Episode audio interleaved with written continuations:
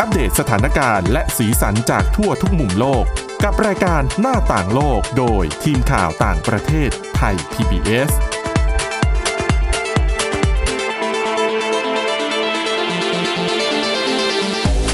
สวัสดีค่ะ ต้อนรับคุณผู้ฟังเข้าสู่รายการหน้าต่างโลกนะคะ มาอัปเดตสถานการณ์แล้วก็สีสันจากทั่วทุกมุมโลกกับทีมข่าวต่างประเทศไทย PBS ค่ะ วันนี้อยู่กับคุณวินิษฐาจิตกรี แล้วก็ดิฉันทิพย์ตะวันธีรนัยพงค์ค่ะ สวัสดีค่ะ สวัสดีค่ะ วันนี้นะคะ ประเด็นใหญ่ก็ยังคงอยู่ที่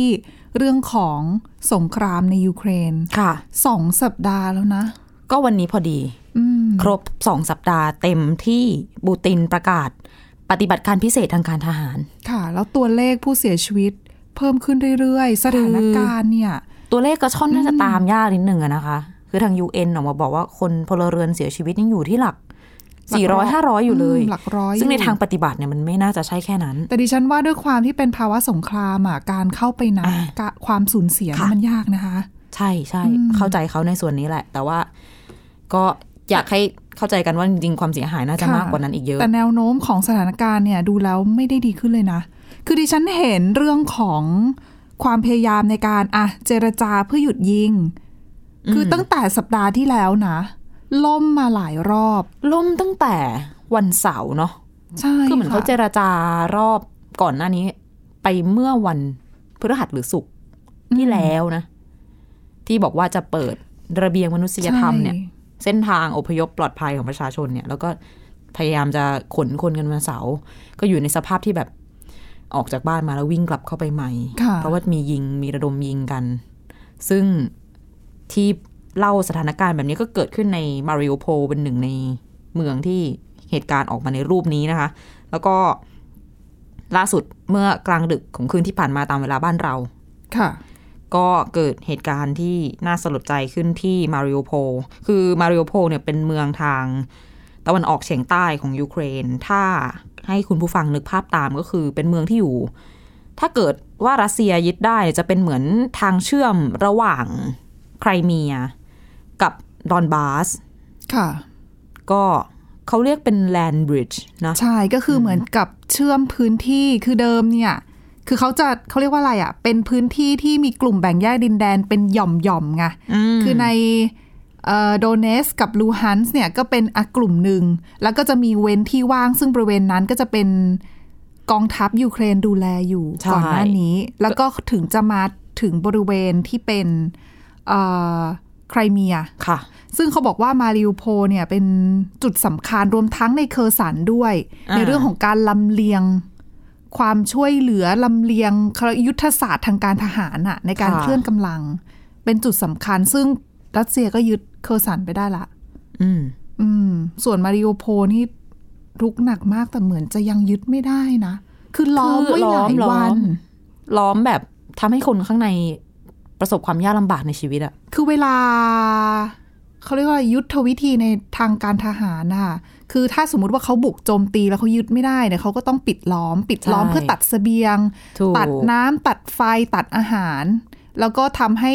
เป็นการเขาเรียกว่าบั่นบั่นทอนกำลังของทหาร แล้วก็กำลังรบในเมืองเมืองนั้น แล้วค่อยบุก อืม อืม ซึ่งนั่นแหละ แต่มีพล น่า เรือน จะ อยู่ในนั้นนะ น่าจะเป็นเพราะว่าทางฝั่งยูเครนเองที่กองกำลังในมาริโอโพลก็คือยังไม่ยอมไง ก็เลยกลายเป็นการปิดล้อมแล้วก็หนึ่งเหตุการณ์วันนี้ที่บอกว่าน่าสลดใจก็คือ เป็นการไปทิ้งระเบิดยิงถล่ม ค่ะ เป็นโรงพยาบาล เขาเรียกว่าโรงพยาบาล หมายเลขสามของมาริโอโพลซึ่งมันเป็นวอร์ดดูแล เป็นเหมือนวอร์ดพดุงคันแล้วก็ ค่ะ ดูแลเด็กๆ ก็คือมีผู้ป่วยที่เป็นเด็กด้วย เป็นผู้หญิงท้องแก่ๆ แบบตั้งครรภ์หนักแบบอืมเห็นภาพ คือบรรยายไม่ถูกเลยคุณผู้ฟัง อืม สลดใจพอสมควร แล้วสถานการณ์มันไม่ได้ดีขึ้นเลยนะ แล้วการโจมตีสถานพยาบาลแบบเนี้ย คือ เกิดขึ้นมาก่อนแล้ว แล้วมันก็เป็นสิ่งที่ไม่ควรจะเกิด คือมากกว่า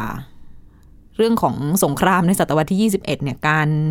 ยังจะโจมตีสถานพยาบาลสิ่งที่ที่คุณสงวนไว้ให้พ้นจากจากความขัดแย้งเนี่ย ก็ยังเกิดขึ้น ดังนั้น โอ้โห ประเทศต่าง สหรัฐ ประนาม เอ่ยอังกฤษเอ่ยรอบโลกเลยออกมาประนาม จริง ๆ กรณีนี้ดิฉันว่าสามารถฟ้องศาลได้นะ คือ ก็ ในกรณีศาลโลก ถือเป็นอาชญากรรมสงครามแน่นอน ใช่ เพราะว่าถือเป็นพื้นอย่างที่คุณวินิษฐาว่าว่าโรงพยาบาลอย่างเงี้ยเป็นพื้นที่ที่โจมตีไม่ได้ไง คือตั้งน่าจะตั้งแต่หลังสงครามโลกครั้งที่สองเนาะที่เหมือนกับความขัดแย้งอะไรต่างๆ ในโลกเขาก็จะละเว้น โรงพยาบาล สถานพยาบาลอะไรต่างๆ กันเอาไว้ แต่อันเนี้ยรัสเซียมีข้ออ้าง อืม คุณเขาบอกว่า เพราะว่ากลุ่มสุดโต่งไปใช้พื้นที่ อ่า หลบซ่อนเป็น ใช่ จุดโจมตี อันนี้เป็นเหตุผลเดิมที่รัสเซียอ้างมาตั้งแต่เวลาโจมตี ย่านที่พักอาศัยนะ โจมตีโรงเรียน หรือว่าแหล่งชุมชนในหลายเมืองของยูเครนนะคะ โดยเขาบอกว่า เขาอ้างว่ากองกำลังยูเครนเนี่ย ขนคนไข้ขนหมอพยาบาลอะไรออกไปหมดละ อืม แล้วก็เข้าไปประจำข้างในอะไปเหมือนแบบตั้งป้อมปืนไปเลงโจมตีฝั่งรัสเซียเขา ข่าวกรองเขามีปัญหาหรือเปล่า แต่เนี่ยดิฉันเอาจริง ๆ คืออะไม่ถ้าพูดถึงในมุมของคนที่แบบเราอยู่ไกลขนาดนี้ แล้วก็รับ ค่ะ สารจาก คือภาพที่เราเห็นภาพความรุนแรงเนี่ยมันก็มาจาก จะบอกว่ามาจากฝั่งยูเครนก็ไม่ผิด แต่จะบอกว่าจัดฉากมันก็จะเหลือเชื่อไปหน่อย ภาพของการที่แบบหิ้วเด็ก นั่นน่ะสิ หิ้วคนท้องแก่หิ้วแบบแบกเปลออกมาจากตึกที่พังอย่างเงี้ยเออ ซึ่งตรงนี้ นั่นแหละมันก็ส่วนทางกับที่รัสเซียบอกนะ จะบอกว่าขนคนไข้อะไรออกไปแล้ว แต่จ ก็ ริงๆคืออคือถ้ามองในแง่หนึ่งรัสเซียอาจจะไม่อาจจะพูดความจริงก็ได้ แต่ว่าสิ่งนั้นไม่ใช่เหตุผลที่จะทำให้รัสเซีย โจมตีโรงพยาบาลหรือว่าแหล่งชุมชนได้นะคะ ไม่ว่าจะถูกต้องค่ะ ไม่ว่าจะด้วยเหตุผลอะไรการโจมตี โรงพยาบาล โจมตีที่อยู่อาศัยก็ไม่สมควรทั้ง ความ สิ้น เสี่ยงที่พลเรือนจะได้รับความสูญเสียเนี่ยมันสูงมาก แล้วยิ่งถ้าสถานการณ์เป็นแบบเนี้ยมันยิ่งทำให้ตัวเลขผู้เสียชีวิตหรือว่าผู้บาดเจ็บเนี่ย เพิ่มสูงขึ้นเรื่อยๆ แล้วก็เยอะขึ้นเรื่อยๆ ด้วย ค่ะ อตอนนี้ถึงแม้ว่าเราจะเริ่มเห็นภาพของการอพยพลำเลียง ชาวเมืองหลาย ๆ เมืองออก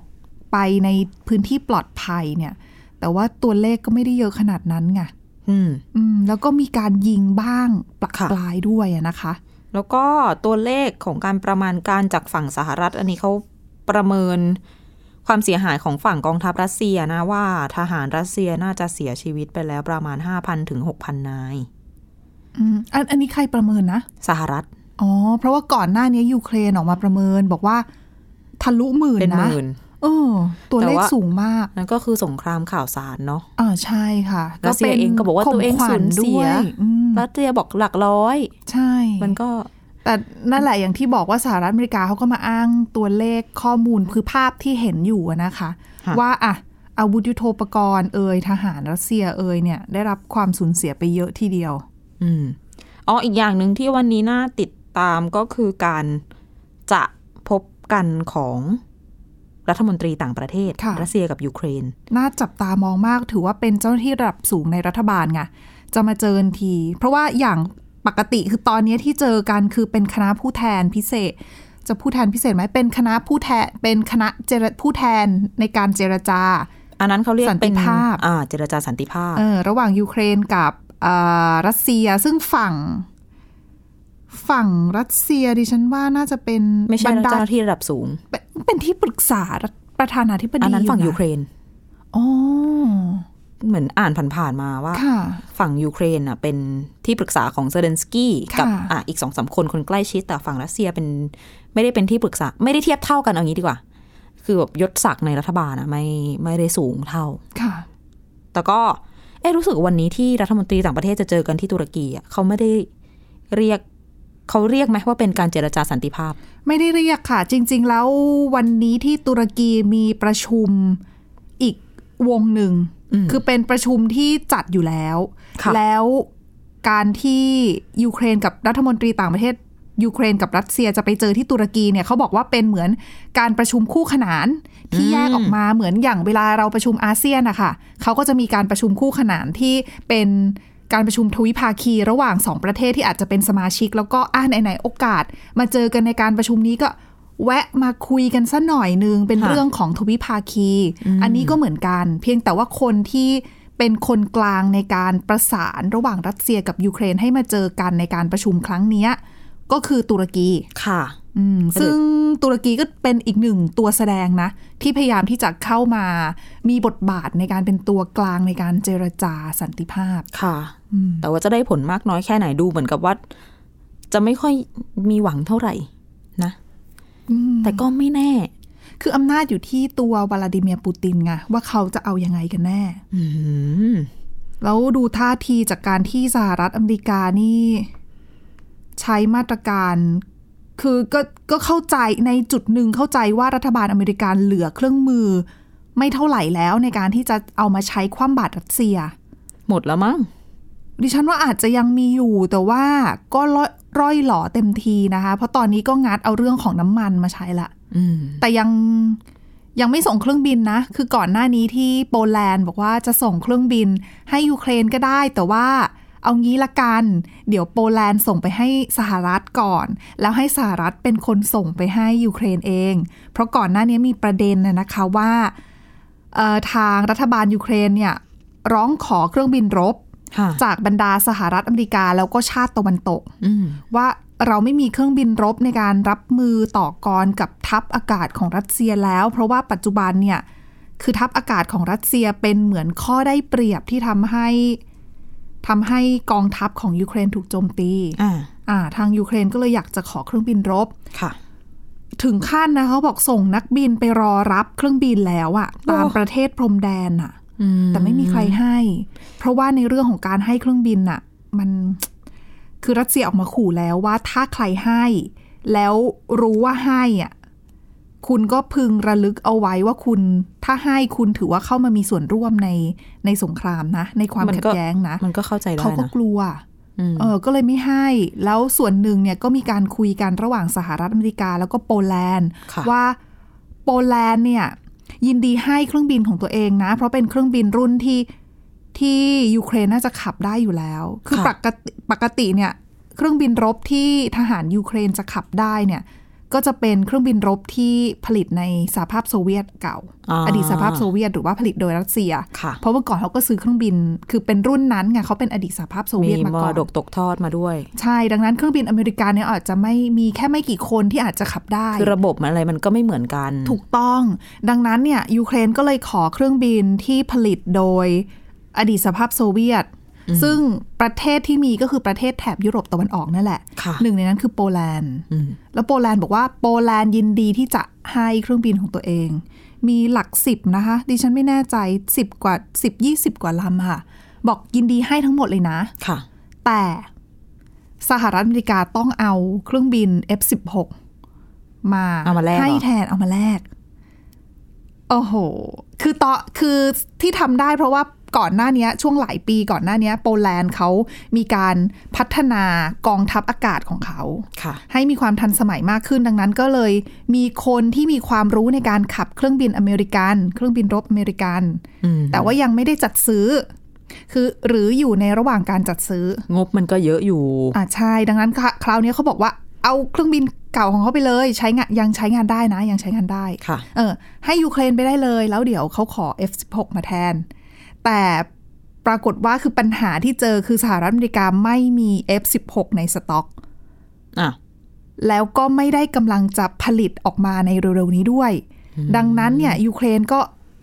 อุปสรรคแรกเลยคือยูเครนก็ไม่แน่ใจว่าตัวเองอ่ะจะให้เครื่องบินรบที่มีอยู่อ่ะกับกองทัพยูเครนดีไหม เพราะถ้าให้ไปแล้วเกิดรัสเซียไม่พอใจ โจมตี เท่ากับโปแลนด์นะคะ ไม่มีเครื่องบินรบปกป้องประเทศตัวเอง อืม ก็ไม่ได้เขาก็เลย อย่างนั้นเขาก็ต้องได้จากสหรัฐนะ ดังนั้นคุยไปคุยมาก็เลยเขาก็เลยบอกว่าไม่เป็นไร อย่างนั้นเราเอา F16 ที่สหรัฐกำลังใช้งานอยู่ ที่สหรัฐมีใช้งานอยู่เนี่ย เอามาให้แลกกันก็ได้ แบ่ง อืม ใช่ เพราะฝูงบินสหรัฐก็เยอะอยู่ ถูกต้องแล้วก็แต่เขาจะไม่เป็นคนส่งให้กับยูเครนนะ คือแผนเดิมเนี่ยเหมือนกับมีในลักษณะว่าให้เจ้าหน้าที่ยูเครนเนี่ยมารับเครื่องบินไปเอง อืม หรืออาจจะทำวิธีใดก็ได้เพื่อเอาเครื่องบินออกจากพรมแดนโปแลนด์เข้าไปในยูเครน คือให้บินจากน่านฟ้าของโปแลนด์เข้าไปในยูเครนเนี่ยไม่ได้ อืม เพราะว่าเขากลัวว่าพอเข้าน่านฟ้ายูเครนปั๊บ โดน รัส สอย เซียรัสเซียจ้อง อยู่แล้วหนึ่ง สองเขาก็จะมองว่าโปแลนด์เปิดทางให้มีการใช้ เคลื่อนย้ายกำลังพลทางการทหาร จากโปแลนด์เข้าไปในยูเครน อันเนี้ยถือว่ารัสเซียรับไม่ได้ โปแลนด์งานเข้าอีก ใช่ ดังนั้นโปแลนด์เลยบอกเอาอย่างนี้ เดี๋ยวเครื่องบินรบเนี่ยที่มีเราส่งไปเลยบินจากโปแลนด์นะ ไปที่ฐานทัพอเมริกันในเยอรมนี อืม แล้วคุณจะทำยังไงในการส่งจากเยอรมนีเข้าไป ซึ่งก็คือส่งจากฐานทัพอเมริกันนะ เข้าไปในยูเครนเนี่ยคุณจะทำยังไงคุณก็ไปจัดสรรเอาเอง หมายถึง สห อะไรอ่ะ ส่งทางบกเหรอ่ะ ดิฉันว่าก็ต้องบินไปแหละ แต่คงต้องหา บินอ้อม หา น่าน วิ ฟง ธี น่านฟ้าอะไรก็ว่าไป คือดิฉันก็ยังนึกภาพไม่ออ คิดกแล้ว ว่าจะเข้าไปยังไงไง ปวดหัวเลยอืม คือถ้าเข้าไปอีกทางหนึ่งก็เบลารุสไงก็ไม่ได้ ทะเลดำ จากทะเลดำบินเข้าไปเหรออ๋อ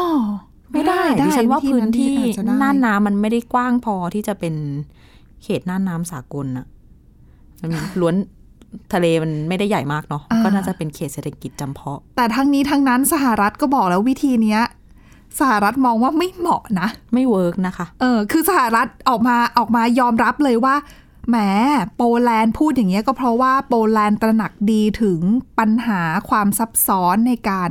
ส่งเครื่องบินรบไปให้ยูเครน เครื่องหรือเปล่าเนี่ย ดิฉันว่าคงไม่เคืองหรอกแต่คงพูดในลักษณะว่าเฮ้ยโปแลนด์คุณก็รู้นะว่าปัญหามันจะมีถ้าส่งเครื่องบินไปให้ไปให้ยูเครนอะแล้วคุณทำไมเอาเผือกร้อนมาให้ชานล่ะ มีความเป็นพี่ใหญ่ เอออคือแต่ในแง่หนึ่งของโปแลนด์เขาก็จะมองว่าก็สหรัฐเป็นพี่ใหญ่ไง อืม เออสหรัฐก็ก็ทำหน้าที่ส่งไปสิเพราะว่าถ้าเป็นโปแลนด์ส่งไปอ่ะ โปแลนด์ก็ซวยนะ ตอนนี้ก็เลยยังยังหารือกันอยู่นะ ดิฉัน ว่า ว่า จะส่งยังไง ยูเครนก็ไม่ได้หรอกนะ สหรัฐล่าสุดก็ออกมาบอกแล้วว่ายืนยันไม่ได้จะไม่ส่งเครื่องบินรบไปสนับสนุน เพราะว่าประเมินละข่าวกรองประเมินดูเลยคือ แน่นอนมันเสี่ยงมากที่จะกลายเป็นการแบบไปยกระดับความขัดแย้ง อืม ซึ่งมันก็จริงอะ่ะ แต่ประกาศเขตห้ามบินก็ไม่ประกาศไง คือก่อนหน้าเนี้ยเซเลนสกี้บอกว่า ถ้าคุณไม่ประกาศเขตห้ามบินโอเคโอเค พอเข้าใจได้อย่างนั้นขอเครื่องบินได้ไหม ก็ไม่ให้นะ ดิฉันไม่แน่ใจเลยนะว่าอะไรมันแบบแย่กว่ากัน ดิฉันว่าแย่เท่ากัน ใช่ไหมเสี่ยงต่อการจะยกระดับความขัดแย้ง ใช่ ทั้งคู่ ใช่ ไม่ เพราะ คือไม่ว่าจะ เซีย บู๊ ก็ หรือบุ๋ ขู่ น มาแล้วไง อืม อืม คือการโจมตีโรงพยาบาลที่เราเล่าไปเนี่ยก็เป็นโอกาสอีกครั้งหนึ่งที่เซเลนสกี้ได้ออกมาพูดว่า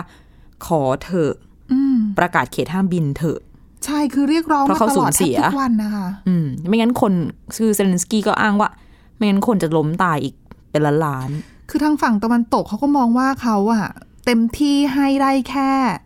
อาวุธในการยิงต่อต้านอากาศยาน ๆอืม ใน ค่ะ การโจมตีรถถังคืออาวุธที่เข้าไปเนี่ยเยอะมากนะคะ ค่ะ แล้วเป็นอาวุธที่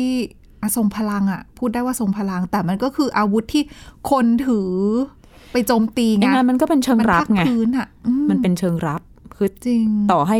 ระบบป้องกันอากาศยานจะดีแค่ไหน แต่ว่าถ้าเกิดสมมติโดนถล่มยิงมาหลายๆลูก ระบบไหนมันจะไปสกัดพร้อมกันได้ใช่ไหม ก็ถูก อืม คือตอนนี้เขาก็คุมเหนือน่านฟ้ายูเครนหมดอะนะคะสำหรับรัสเซีย ค่ะ อืมก็ไม่รู้ว่าจะลงเอยกันยังไงนะ อ๋อแล้วในยูเครนก็มีวันนี้มีอีกเรื่องหนึ่งที่เป็นความเคลื่อนไหวที่โลกสนใจก็คือ เรื่องของเชอร์โนบิลหลังจากที่ก่อนหน้านี้เนี่ย มีข่าวมาช่วงสองสามวันก่อนคืออาเชอร์โนบิลเนี่ย กองทัพรัสเซียเข้าไปยึดตั้งแต่วันแรกเลยเนาะที่เขาเปิดฉากบุกยูเครน แล้วก็เจ้าหน้าที่ในนั้น รู้สึกว่าจะสักสามร้อยคนได้ ค่ะ คือสามร้อยคนนี่ประกอบไปด้วยหนึ่งร้อยคนน่าจะเป็นเจ้าหน้าที่ของโรงไฟฟ้า ที่คือโรงไฟฟ้าเนี่ยไม่ได้เปิดเตาปฏิกรณ์ผลิตไฟฟ้าแล้ว แต่เขาก็ยังต้องดูแลอะไรต่างๆ อยู่เรื่องความปลอดภัยนู่น เรื่ นี่ อง นั่น ระบบคือทิ้ง อ่ะ ไว้ไม่ได้ทิ้งไปเลยไม่ได้นะใช่อันตราย แล้วก็มีอีก 200 คนน่าจะเป็นเจ้าหน้าที่ความมั่นคง ซึ่ง ค่ะ พอรัสเซียเข้าไปก็ยึดก็คือ 300 คนนั้นก็คืออยู่ในนั้นแหละ มีจริง ๆ อ่ะเขามีกำหนดผลัดเปลี่ยนกะหรือเปลี่ยนเวรแต่ว่ารัสเซียบอกว่าอ๋อเปลี่ยนเวรได้นะ คือดิฉันไปดูแผนที่มา จะเป็นกับใครเป็นกับ ไม่มีมันจะมีหมู่บ้านอยู่ใกล้ๆคุณ อ๋ จำชื่อหมู่บ้านไม่ได้ นั่นแหละ คือตัวให้นึกภาพตาม ค่ะ ตัวคอมเพล็กซ์ของโรงไฟฟ้านิวเคลียร์เชอร์โนบิลใช่ไหมแล้วเขาจะมีเหมือนสถานีรถไฟ แล้วก็เส้นทาง ค่ะ รถไฟที่แบบไม่ไกลเท่าไหร่ พาดไปยังหมู่บ้านแห่งหนึ่ง ซึ่งเขาสร้างขึ้นมาใหม่ หลังจากที่เกิดภัยพิบัติใช่ อ๋อ สำหรับให้คนที่ทำงานที่เนี่ยไปอยู่คือแต่ก่อนสมัยก่อนอยู่ที่ปรีเปียตใช่ไหม ค่ะ ตอนที่มันกลายเป็นตอนนี้มันเป็นเมืองร้างไปแล้ว ปัจจุบันเจ้าหน้าที่เขาก็ไปอยู่กันตรงนั้น แล้วเขาก็จะนั่งรถไฟมาทำงานเปลี่ยนกะเปลี่ยนอะไรกัน ค่ะ เส้นทางรถไฟสายเนี้ยคือตรงแผนที่ตรงนั้นอะทางรถไฟมันจะตัดผ่านเบลารุส คือมันเป็นช่วง แล้ว โค้ง แล้ว ของ จะ พรมแดนพอดี งไงล่ะ นั่นแหละรัสเซียก็เลยบอกว่าจะเปลี่ยนกะนะ ได้ได้แต่ไม่รับรองความปลอดภัยนะ คือถ้านั่งไปโอกาสเสี่ยง มันก็พลาด ใก ผ่านเบลารุสไง เบลารุสอาจจะยิงได้ ใช่ เพราะเข้าใจว่าเป็นแบบสปายเงี้ย หรืออะไรก็ว่าไป อ๋อ ก็พูดแค่เนี้ยบอกไม่รับรองนะ ก็จบคนที่ ใครจะกล้าไป ถูก แล้วก็ เขาเย ใครจะกล้ามาด้วย นั่นแหละ ก็เลยอยู่กันที่โรงไฟฟ้านั้น แล้วก่อนหน้านี้ก็มีความกังวลกันว่า โห ความเหนื่อยล้าของเจ้าหน้าที่ที่เขาต้องควรจะต้องดูแลเรื่องของแบบ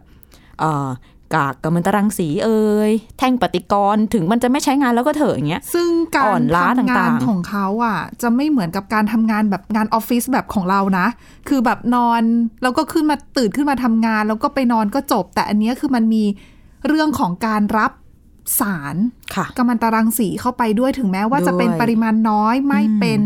ภัยต่อร่างกายในปัจณปัจจุบันตอนนี้ ค่ะ แต่ว่าเขาเนี่ยต้องออกไปนอกพื้นที่เพื่อให้เหมือนกับ มันต้องแบบไปทิ้งระยะห่าง อ่า คือ ใช่ ให้ปริมาณสารกัมมันตรังสี ลดลง ที่สะสมในร่างกายมันลดลงถูกต้อง แล้วก็ค่อยมาทำงานนั่นจึงเป็นสาเหตุที่ต้องมีการเปลี่ยนกะเปลี่ยนเวรอยู่ตลอดมันไม่ใช่แค่ เรื่องของความเหนื่อยล้าแต่อย่างเดียวเท่านั้นมันเป็นเรื่องของสุขภาพความปลอดภัยของพนักงานของเจ้าหน้าที่ด้วย แล้ววันนี้ที่เป็นข่าวขึ้นมาก็คือ ไฟฟ้ากำลังจะไม่มี ในเชอร์โนบิลเหรอ เชอร์โนบิลใช่ค่ะ อืม คือหน่วยงานที่ดูแลเรื่องระบบไฟฟ้าของยูเครนบอกว่าเอาเออนี่อยู่นอกระบบไฟฟ้าแล้วนะ คือเดี๋ยวไม่มีไฟไปเลี้ยงแล้วนะ ส่วนในเชอร์โนบิลเนี่ยก็คือเหลือเหลือดีเซลสำหรับสำหรับเครื่องปั่นไฟเหลือประมาณ 48 ชั่วโมง 48 ชั่วโมงเขาพูดแต่เมื่อคืนแล้วนะ ซึ่งมันก็เลยกลายเป็นว่าโอ้โหแล้วมันจะเกิดอะไรขึ้นหลัง แล้วถ้า นี่ มัน นั่น ไม่มีไฟฟ้าเราจะทำยังไงในเรื่องของการเลี้ยงระบบต่างๆ หล่อเย็นใช่ไหม ม ทุกคนตั้งคำถามแบบนี้ แต่ว่ามีผู้เชี่ยวชาญออกมาบอกแล้วว่า ตัวเรื่องของความปลอดภัยเนี่ยอ่ะยังไม่ต้องกังวล ถามว่าเตาปฏิกรณ์ หยุดทำงานมาตั้งแต่ปี 2543 ค่ะ แล้วเขาก็ยังเก็บแท่งปฏิกรณ์บางส่วน ที่เขาคือโรงไฟฟ้ามันเปิดมาตั้งเท่าไหร่ 30 กว่าปีเนาะ ค่ะ แท่งปฏิกรณ์บางส่วนเนี่ยเขาบอกว่าอายุในการใช้งานอะมันจะประมาณแบบห้าปีสิบปีก็คือใช้ไปแล้ว ช่วงที่สารกัมมันตรังสีไอโซโทปสูงสูงๆอะมันผ่านช่วงนั้นไปแล้ว อืม เรียกได้ว่าตอนนี้ค่อนข้างจะปลอดภัยแล้ว แล้วไอ้แท่งพวกเนี้ยตอนเนี้ยเขาก็ใช้ระบบการจัดเก็บเหมือนที่บ้านเรามีอะก็คือไปอยู่ในบ่อน้ำ ค่ะ น้ำจะทำหน้าที่หล่อเย็น ไม่ให้เกิดความร้อน แล้วก็ป้องกันไม่ให้ตัวสารกัมมันตรังสีรั่วไหลออกมาข้างนอก ทีนี้ก็มีคนกลัวว่าอ้าวเราไม่มีไฟฟ้าแบบนี้ ความเย็นไม่มีการทำความเย็น แต่ หรือ ช่ว ว่าง นี้อากาศในแถบนั้นเย็นอยู่ ก็เย็ นะ นอยู่ใช่ถูกต้อง แล้วก็ก็มีอีกอ่ะแล้วถ้าน้ำในนั้นในบ่อมันไม่มีปั๊มน้ำอะไรเข้าไปเวียนแล้ว ต้อง เดี๋ยวมันระ ต้อ เห ง ยหมด นต้องหมุนเวียน ใช่ให้มันแห้งทำยังไง ผู้เชี่ยวชาญก็บอกว่า ก็ไม่เป็นไร เพราะว่าคือความที่แท่งปฏิกรณ์มันไม่ได้ คือพลังงานในตัวแท่งปฏิกรณ์มันไม่ได้เยอะมากแล้ว ดังนั้นมันจะไม่ได้เกิดความร้อน มากจนที่มันจะแบบระเบิดหรือว่าเป็น ค่ะ มหันตภัยอะไรครั้งใหม่ ดังนั้นก็วางใจได้ ชีวิตความเป็นอยู่ของเจ้าหน้าที่ล่ะ อันนั้นไม่มีใครพูดถึง เนาะ อันนี้น่าห่วง ใช่ เพราะว่าเขาอยู่ในนั้นเป็นอาทิตย์ คือถ้าเรา แล้วนะ มองเรื่องแบบถ้าเราคิดแบบคนทั่วไปอะความผิดพลาดเล็ก ๆ น้อย ๆ ของคนที่แบบเหนื่อยล้าอ่อนล้าทั้งร่างกายและจิตใจ อันเนี้ยอันเนี้ยดิฉันว่าน่ากลัวกว่าอีก ค่ะ ถูกไหมคือแบบเออเรื่องง่ายๆเหมือนแบบกดสวิตชสับสวิตช อ่ะถูก หรือว่าแผงคอนโทรลอะไรอย่างเงี้ยแล้วมันพลาดเพราะเขาเหนื่อยกายเหนื่อยใจอะไรก็ตามอันเนี้ยน่ากลัว อืมนี่คือเชอร์โนบิลแล้วซาปอริเซียอีก ใช่ อืม ความ นั่นก็โดน ความเสี่ยง ปิด เยอะเหลื มา อ เป็น เกิน อาทิตย์แล้วนะ อืม ซึ่งรัสเซียก็ก็ควบคุมอยู่ แล้ว ค่ะ ก่อนหน้านี้ตัวผู้อำนวยการเออตัวหัวหน้าของ IAEA ก็เสนอนะว่าจะไปคุยเรื่องของนิวเคลียร์กับรัสเซียกับยูเครน ค่ะ ในเชอร์โนบิลได้ไหมคือออกปากขอ ขอเข้าไป ใช่ อืม ใช้เป็นพื้นที่ในการเจรจาจะได้ดูด้วยว่า เรื่องของประเด็นนิวเคลียร์เนี่ย น่าเป็นห่วงไหมปลอดภัยดีแล้วใช่ไหมเป็นการรับประกันให้ทั่วโลกด้วยแหละ ค่ะ ว่ามั่นใจได้ว่าปลอดภัยแต่ปรากฏว่าปูตินก็ปฏิเสธมาแล้วนะ อืม ว่าก็เป็นข้อเสนอที่ดีในการที่จะมาหารือการระหว่างยูเครน รัสเซียแล้วก็ IAEA แต่ว่าขอเป็นประเทศที่ 3 หรือหารือทางไกลได้ไหมวิดีโอคอนเฟรนซ์ไม่ได้จะอยากไปเชอร์โนบิล แต่ดิฉันมองว่ามันก็เป็นเชิงสัญลักษณ์นะ คือถ้า คือถ้าเขาเรียกว่าอะไรอะ่ะเขาเรียกว่าอะไรอะ่ะสะสะดวกใจไม่ใช่สะดวกใจสิ บริสุทธิ์ใจ อืม เออบริสุทธิ์ใจว่าปลอดภัยชัวร์เรารักษาดูแลเจ้าหน้าที่แล้วก็ระบบเป็นอย่างดีเนี่ย อ่ะ ก็ให้เขาไปดูสิ อาจจะเป็นเรื่องของการแบบยอมอ่อนคงอ่อนข้อหรือเปล่า ก็เป็นไปได้ในเรื่องของความเขาเรียกว่าอะไร เป็นเชิง คว การเมืองไป ความปลอดภัยด้วยนะ เรื่องของ ใน อำ แง่ นา หนึ่ จ ง อ๋อ เขาอาจจะกลัวว่ามีใครแอบ เข้าไปสอดแนมอะไรอย่างนี้หรือเปล่าไง ก็เป็นได้ ก็เป็นอีกหนึ่งเรื่องนะ ซึ่งเชอร์โนบิลนี่ก็เป็นแผลของ อืม ถ้าอ่ะงี้ ถ้าเราบอกว่าปูตินเนี่ยมี ค่ะ มีความฝังใจกับเรื่องการสูญสิ้นของอดีตสหภาพโซเวียต ค่ะ เชอร์โนบิลนี่ก็เป็นแผลใหญ่ แผลหนึ่งเหมือนกัน อืม เพราะว่าก็คือมีคนเปรียบไว้เนอะว่า รู้สึกว่าจะเป็นมิคาอิลโกบาชอฟหรือเปล่า ค่ะ ดิฉันไม่แน่ใจ จำ ใน ไม่ ตัว ได้ ผู้พูด หลายคนเหลือเกิน ค่ะ เขาบอกว่ามหันตภัยนิวเคลียร์ที่เชอร์โนบิลเมื่อปีคศ 1986 นี่ก็เป็นเหมือนจุดเริ่มต้นของจุดจบของอดีตสหภาพโซเวียตเหมือนกันเพราะ ทำ ว่า ไมอ่ะ มันเป็นมหันตภัยที่รุนแรงร้ายแรงใช่ไหม ค่ะ ส่งผลกระทบต่อคนไม่รู้เท่าไหร่ แต่แวบแรกที่เกิดเหตุ โซเวียตปิดข่าว แล้วปล่อยให้มัน สร้างผลกระทบ เป็นวงกว้าง ใช่ แล้วก็เลยเหมือนเกิดกระแสต่อต้านแบบนี้เหรอ มันก็เป็นเอฟเฟกต์มันอาจจะไม่ได้เกิดขึ้นความเกลียดชังอะไรขึ้นโดยตรง แต่ว่าคุณนึกภาพคนที่อยู่แถวนั้นกลุ่มประเทศเล็ก ๆ ที่ตอนนี้แตกตัวออกมาเป็น อ่าๆ ที่ไม่ได้อยู่ใน เป็น รั ปะ ส เทศเอกาช เซีย ของตัวเอง ใช่ มันก็คนที่อยู่ในเวลานั้นก็มีแผลว่าอ่ะทำไมทางการโซเวียตทำแบบนี้ล่ะ อืมคือทิ้ง อะไรเงี้ย เขาแบบนี้เลย ก็เลยมีคำพูดนี้มาจากอดีตผู้นำสักคนที่ฉันขออภัยจำชื่อไม่ได้จริงๆ ว่าเป็นคนไหน อืม ว่าเนี่ยเป็นเหมือนต้นตอหนึ่งที่นำไปสู่จุดจบด้วย ไม่ใช่ทั้งหมด แต่มีส่วน ก็คือทำให้สภาพจิตใจของคนในพื้นที่เนี่ย เดิมอาจจะรู้สึกว่าตัวเองก็เป็นพี่น้องกับรัสเซีย อ่า เออ จะ แต่ กลาย ว่า เป็น พอ แบบ เจอเหตุการ เกลี ณ์ ยด แบบนี้ ชัง เข้าไป ต่อ ก็ ต้านอืมเพราะมันรวมกับปรากฏการณ์อื่น ๆ ที่เกิดขึ้นมันก็ ตอนนี้กระแสต่อต้านปูตินในรัสเซียเองก็น่ากลัวเหมือนกันนะ คือ เนอะ เห็นทั้งภาพชาวรัสเซียอพยพออกไปประเทศอื่น คือคน ค่ะ ที่มีทางเลือกก็ไปอยู่ประเทศอื่นที่ไม่ใช่อยู่รัสเซีย อืม รวมไปถึงออกมารวมตัวประท้วงต่อต้านสงคราม ค่ะ ไม่เห็นด้วยกับสงครามในครั้งนี้นะคะ เพราะทำให้เกิดการสูญเสียจริงๆแล้วหลาย ๆ คนพูดคือเหมือนกันนะพูดตรงกันว่าเป็นสงครามที่มันไม่ควรจะเกิดขึ้นอ่ะ แน่นอน อืม ยังไงสงครามก็ไม่ควรเกิดขึ้น แล้วยิ่งสภาวะการในปัจจุบันมันยิ่งไม่ควรจะเกิดขึ้นเข้าไปอีก ใช่ค่ะ อืม หลาย ๆ คนก็ไม่เชื่อสายตานะ นักข่าวในพื้นที่ค่ะ ดิฉันไม่อ่านบทความของนักข่าวในพื้นที่ของหลาย ๆ สำนักเหมือนกัน ก็ไม่เชื่อสายตาเหมือนกันว่า รัสเซียจะบุกยูเครนจริง ๆ ก็ผิดคาดกันไปทั้งโลกอะค่ะ และนี่คือทั้งหมดของรายการหน้าต่างโลกในวันนี้นะคะ คุณผู้ฟังสามารถมาฟังรายการได้ที่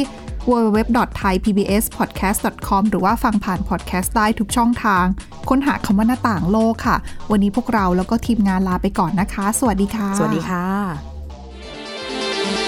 Thai PBS podcast. View the world via the voice.